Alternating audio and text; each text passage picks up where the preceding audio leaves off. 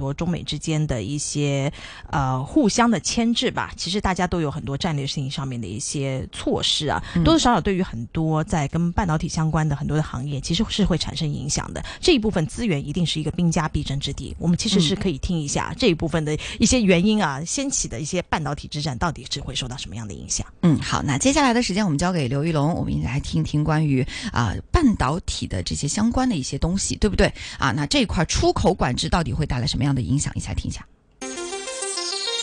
AI 一周看。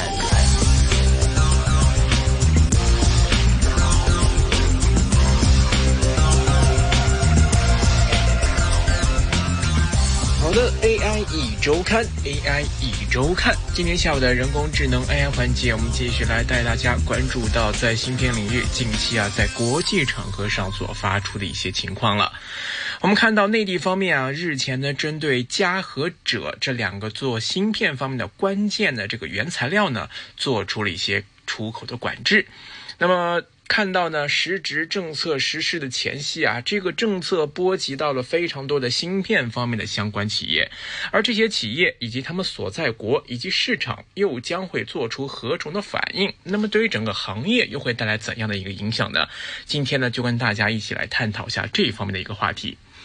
首先呢，我们看在七月三号的时候啊，这个商务部海关总署公告，经国务院批准呢，决定对加和者相关的物项实施一个出口管制。也就是说呢，未经许可不可以出口其中涉及到加相关的一些物质。当中呢，会包括像金属加、氮化镓、氧化镓、磷化镓、呃锌化镓、锡化镓等等方面。而在锗方面的相关事项也被列在出口管制名单上。那么当中呢，会牵涉到一些像金属锗，还有这个屈溶锗锭，还有这个磷锗烯等等，还有什么四氯化锗呀、二氧化锗呀等等。而这样的一个条令呢，将会在八月一号正式实施。那么现在来看呢，是已经开始正式启动了。呃，根据一些这个资料搜集之后啊，大家会看到啊，其实这个锗和镓呢，并不是一种天然存在的金属，通常呢都是由其他的一些金属精炼厂而生产出来的一些副产品。像锗，那它是一种银白色的金属，是锌生产过程当中的一种副产品；而镓呢，它也是一种银白色的金属，它是铝土矿和锌加工过程中啊出现的这个副产品。所以呢，这个镓啊，它会在行业中啊是被称作是半导体工业的新粮食，它可以用来制造一些什么呢？像氮化镓。那么这个化合物呢，最具代表性的第三代半导体材料就会用到它。那也可以制造一些像这个锌化镓。那么这个化合物呢，可以用来制造一些什么呢？可以制造手机，可以制造卫星的通信的射频芯片，也是在半导体制造过程当中一个非常重要的一个原料之一。那么根据一些内地媒体啊，就是综合一些消息报道说呢，全球目前探明的金属镓储量。大概呢是二十七点九三万吨，而中国占了多少呢？中国占到了有十九万吨，这个占比呢达到百分之六十八。那我们再从全球的产量方面来看，根据美国地质调查局的数据显示呢，像在哈萨克斯坦、匈牙利、德国。乌克兰分别呢，在二零一三年、一五年、一六年和一九年呢，就停止了镓方面的一个生产，所以呢，这就导致说，在国内方面的这个镓产量啊，占到全球镓产量的这个占比，其实呢是在持续的提升当中。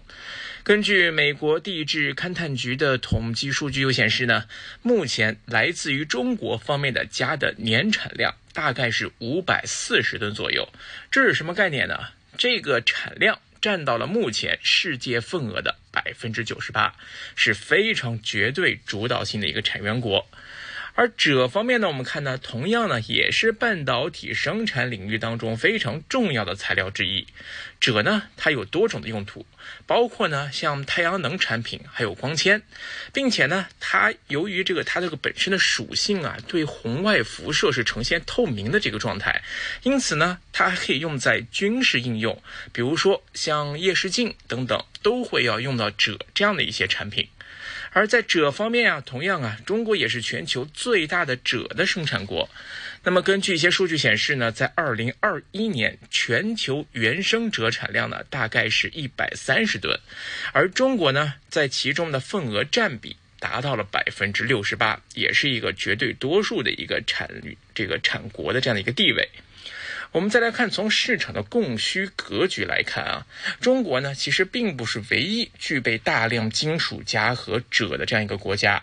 比如说，像镓的生产当中呢，在中国之外，其他有镓生产能力的国家还包括什么呢？包括像俄罗斯，还有乌克兰。同时呢，在韩国跟日本也有一些一定的产量。那么在北美方面啊，那么位于不列颠哥伦比亚省的这个 Trio 冶炼厂呢，他们就将这个锗作为锌跟铅等等金属冶炼的一个副产品呢，也成功是被生产出来了。那么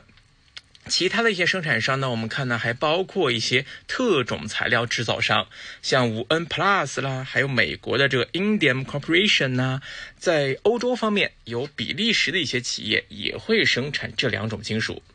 但是啊，目前来看呢，由于这个目前啊，国内在这一块的经验非常丰富，所以呢，在这个提炼金属方面的这个技术优势，目前在全球来看还是非常明显的。就目前来看呢，世界上其他国家在生产这两种金属的性价比上，绝对跟国内是没法比的。所以呢，就形成了目前在全球市场上对于中国这些呃加跟者产品的一个依赖度，也是在这样的一个技术优势之下，逐渐是形成了。那我们看，那如果说加跟者呢将会成为这样的一个被限制出口的一个工具的话，那么对行业又会带来怎么样一个影响？各方又会做出什么样的一个反应呢？那么我们来看一看呢，根据一些券商方面的一些分析报告，就认为说啊，这个海外供应市场中的这个加跟者，目前呢已经出现了一些涨价的情况。比如说像国金证券，他们就认为啊，这个作为全球金属加跟者产量及储量最大的国家之一，那么中国这一次对于加跟者相关的物品实施这个出口管制，可能带来的影响呢，会包括像国内的这个空化镓、衬底外延。那么原材料等等呢，可能会出现一个降价，而海外的这些像 GAAS 的衬底，就是这个空化镓原材料，则可能会出现涨价，而且供应呢会出现紧缺，对海外的衬底产生的压力呢势必会增大。而从实际的市场交易情况来看呢，海外的加者需求交易中涨价的氛围，目前来看是非常的明显。根据上海有色网数据显示呢，在之前的管制公告发布之后啊，在七月二十七号，这个者定均价是九千六百元每千克，较七月三号的九千四百五十元每千克呢，是继续上涨了一百五十元每千克。不仅呢，这个锗的价格是出现了一个上涨，镓的价格呢也同时出现了上涨。考虑到不少啊市场人士就猜测。这一次的出口管制啊，可能会对一些高纯度的镓的管制可能会更多一些，所以呢，以一些高纯度的镓的报价为例，那么像七月二十七号这个 S M M 六 N 的这一款高纯镓的报价呢，当时是两千四百二十五元每千克，跟它七月三号当时的报价两千零二十五元每千克相比啊，上涨了是四百元每千克，那么这个升幅啊，大概是有百分之二十左右的一个水平啊。那么，自然资源部中国地质调查局国际矿业研究中心首席研究员朱青呢，之前呢在接受一些新闻媒体采访的时候就表示啊，短期之内呢来看，这个加跟锗的价格呢肯定是会上涨的，但是呢从长期来看，这个影响的因素比较多，还是比较难判断未来的一个长远趋势。那么根据相关的介绍啊，从二零零五年以来呢，中国国产家的价格经历了三轮的大幅涨跌，如今呢是处在近十年来的一个高位的水平。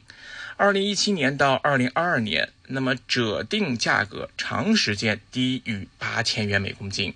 那么受到原材料供应不足和需求增加等等的因素影响呢，经历了两轮的上涨。从去年的第四季度开始，那么锗市场的活跃度呢开始增加，而这个锗价格的上涨啊，预计价格的上调仍然将会继续持续一段时间。AI 一周看。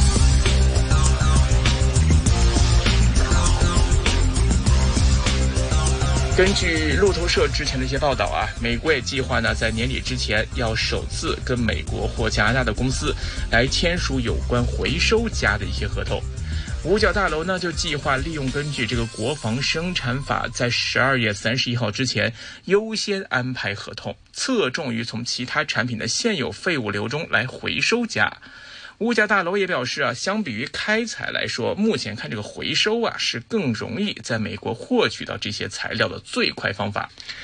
而在日本方面，我们再来看一看啊，目前呢这个坤化镓呢是衬底市场，主要呢是由日本的厂商来主导。根据半导体产业网的这个数据呢，二零二零年住友电工、三菱化学、住友化学等等的三家日商呢，合计占据到这个坤化镓衬底市场份额超过八成五。而这个坤化镓的外延市场当中呢，欧美日本的一些厂商呢，都是占据到一个领先的位置。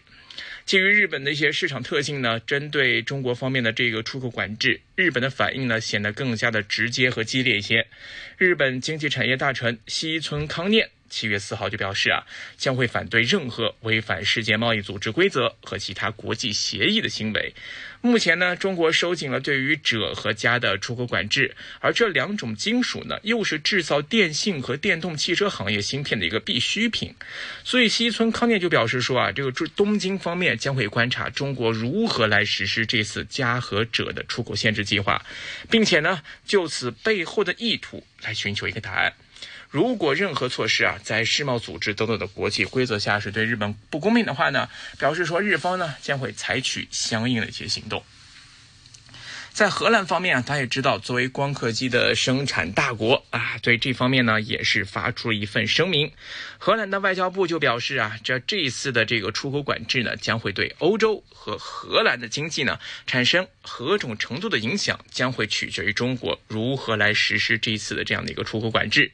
鉴于欧盟呢在贸易政策方面的权威，就这些措施跟中国交涉，主要还是取决于欧盟。所以呢，荷兰外交部长呢将会就此事与欧盟的委员会还有其他的欧盟成员国之间来保持一个密切的联系。呃，目前来看呢，这个禁令的实施呢也是刚刚开始，那么各国呢也是纷纷在对相关的这个执行方法，呃，保持一个观望跟评估。那么中方方面呢也表示啊，在七月六号跟七号举行的世贸组织的货物贸易理事会会议上呢，针对这次的这个新的出口限制呢，就向有关方面的成员方提出了一些这个方面的回应。中方代表在会议上就表示啊，这个出口管制不是禁令，中方呢也是致力在保持供应链的安全和稳定上，而且中方也解释啊，这个出口管制呢是国际上对两用商品的普遍做法。一种呢是民用，一种呢是军用。其他的 WTO 成员国呢，其实也实行了类似的出口管制。那么商务部发言人呢也表示啊，就是说这个呃中国政府呢也是依法对加跟者相关物项实施出口管制，确保呢是用在一些合法用途，目的呢也是为了维护国家安全，来更好的履行国际义务。需要指出的是，这个出口管制不是禁止出口，如果出口符合相关规定的话呢，也还是是会允许予以许可的。所以啊，我们看到呢，在整个的国家政治布局当中呢，大家都给出了一些或激进，或是自己找方法另谋出路的一些态度。那么具体的实施情况，具体如何对行业产生多大的影响，还是需要继续啊对这次的出口禁令保持一个观察。但是我们同时还要值得注意的是啊，这个半导体产业啊上游长期的正常运营和加跟者相关的物项呢，可以说是息息相关的。而这一次次的这个加跟者相关的物项出口管制，具体给半导体产业会带来怎么的一个影响呢？现在的观察呢，可能也只是刚刚开始。好的，今天啊，关于这次大陆方面对于这个加耕者出口所带来的一些相关的影响跟各国反应的情况呢，就先跟大家聊到这里。感谢各位的收听，我们下期节目时间再会，拜拜。AI 一周看。